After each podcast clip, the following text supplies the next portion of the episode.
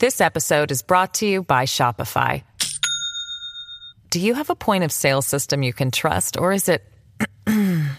a real POS? You need Shopify for retail. From accepting payments to managing inventory, Shopify POS has everything you need to sell in person. Go to shopify.com slash system, all lowercase, to take your retail business to the next level today. That's shopify.com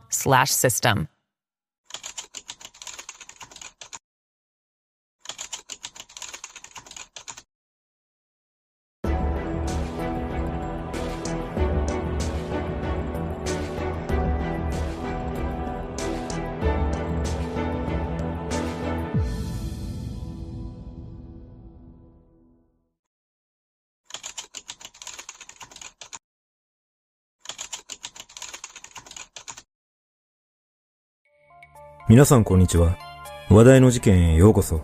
今回取り上げるのは、警察24時出演刑事逮捕事件です。この事件は、テレビの人気番組にも出演していた現職の警察官が逮捕された非常にショッキングな事件です。現職警察官が逮捕された容疑とは、一体どのようなものだったのか。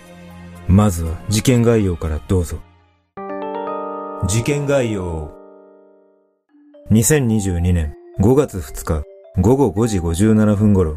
埼玉県本庄市にあるインターネットカフェで、群馬県警高崎北署刑事課の警部補 S、当時42歳が、ネットで知り合った40代女性に対する強制わいせつの疑いで現行犯逮捕された。群馬県警では事件前年の11月にも職務中に少女の体を触るなどしたとして館内の男性巡査部長がわいせつ容疑で逮捕され懲戒免職になっており県警の首席監察官は職員の指導を徹底し、再発防止と信頼回復に努めると述べていたが、その矢先、同様の事件が起きてしまった。このことからも、再び群馬県警内で不祥事が発生したことについて、またかと厳しい声が上がるとともに、逮捕された S がテレビ番組警察24時で敏腕刑事として出演していたことからも、この事件はさらに世間の注目を集めた。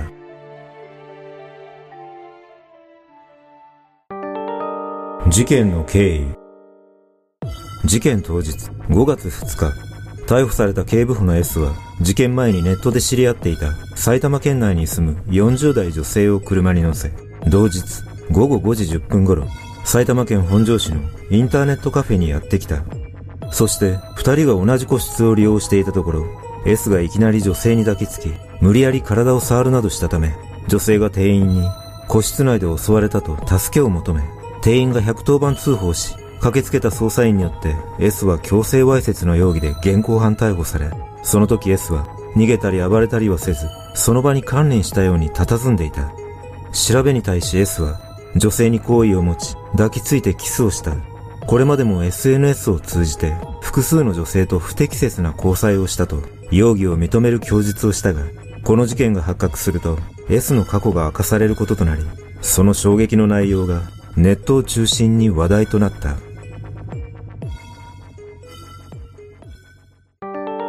衝撃の一言。この事件は、現職の警察官が逮捕されるといったことで注目を集めたが、それ以上に世間を驚かせたのは、S がテレビの人気ドキュメンタリー番組、警察24時に出演していた敏腕刑事だったことだった。逮捕当時 S は群馬県高崎北署に勤務していたが、テレビに出演していた2021年3月の配属先は高崎署で、当時は高崎警察の番長という異名が付けられ、番組は群馬県警本部が全面協力のもと制作されたもので、S を模範的な刑事として出演させていたという。しかし、この事件をきっかけに、模範的という言葉に疑問符がつく過去が明かされた。S は群馬県で生まれ、小中学校時代はサッカー少年だったとされ、高校ではラグビー部に入部しており、当時を知る同級生によると、高校時代は明るくて、人懐っこくて、活発な男の子でした。みんな下の名前で呼んでいて、愛されキャラだった。勉強は好きではなかったが、成績は中程度でしたと、当時を振り返っている。そして、同級生が最も印象的だったと話したのは、高校入学初日のホームルームでの出来事だった。この時、クラスメートが順番にそれぞれ自己紹介を行う中、順番が回ってきた S は、エロ本とエロビデオが大好きです。いいのを持っていたら貸してくださいと自己紹介したことからクラス中は大爆笑になったという。その後、高校を卒業した S は一般企業に勤めるも、しばらくすると警察官になりたいという夢を捨てきれず、警察官になると群馬県内の警察署に配属され、警察24時に出演するなど、警察官として職務を全うしていたかに思えたが、くしくも高校時代の自己紹介で述べていた通り、自身の変態さを隠しきることはできなかった。その後、この事件を受け群馬県警は S を6月10日付で停職6ヶ月の懲戒処分とし、この処分を受けた S は同日付で依願退職した。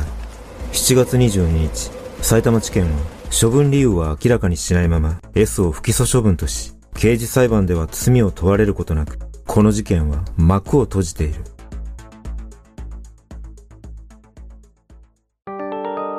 その他の不祥事。今回取り上げた事件以外にも、現役警察官の不祥事は後を絶たず、驚くことに、わいせつ目的で3度も逮捕に至った警察官も存在する。2022年8月12日午後10時45分頃、千葉市の京成電鉄千葉駅構内のホームに向かう上りエスカレーターで、千葉県内に住む会社員の女性、当時26歳の背後から、スカート内にスマートフォンを入れて撮影したとして、千葉県佐倉市に住む千葉県警捜査4課警部の男 O、当時45歳が、千葉県迷惑防止条例違反の疑いで逮捕された。調べによると、王の後ろからエスカレーターに乗った男性が盗撮に気づき、おいと声をかけると、王は改札口を突破して駅の外に逃走したため、駅員や警察官が追跡して、駅近くの歩道で王を発見したため、その場で逮捕されたが、王は相当酒に酔っている様子で、調べに対し、盗撮していないと容疑を否認していた。しかしその後、逮捕した王のスマートフォンを解析していたところ、入浴中の女性が映った動画が見つかったため、調べを進めると、この動画は、王が同年6月30日午後11時10分頃、千葉県内に住む女性宅の敷地内に侵入し、風呂場の窓から入浴中の女性をスマホで盗撮した動画であることが分かり、同年9月1日、王迷惑防止条例違反と住居侵入容疑で再逮捕し、王は私がやったことに間違いありませんと容疑を認めた。さらに2017年7月23日午前2時から3時頃、千葉県内の集合住宅に住む女性宅に男が侵入し、刃物のようなもので脅された上、性的暴行が加えられた事件で、現場から採取された DNA 型が王の DNA 型と一致したため、王を住居侵入と強制性交などの疑いで再逮捕したが、現在も容疑を否認している。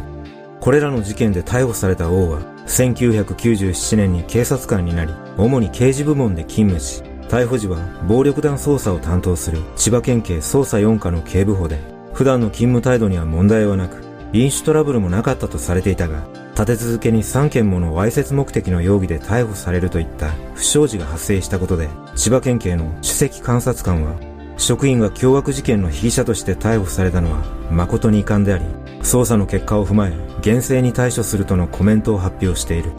しかし、世間では、このような度重なる警察不祥事に対し、冷ややかな声が多く上がっている。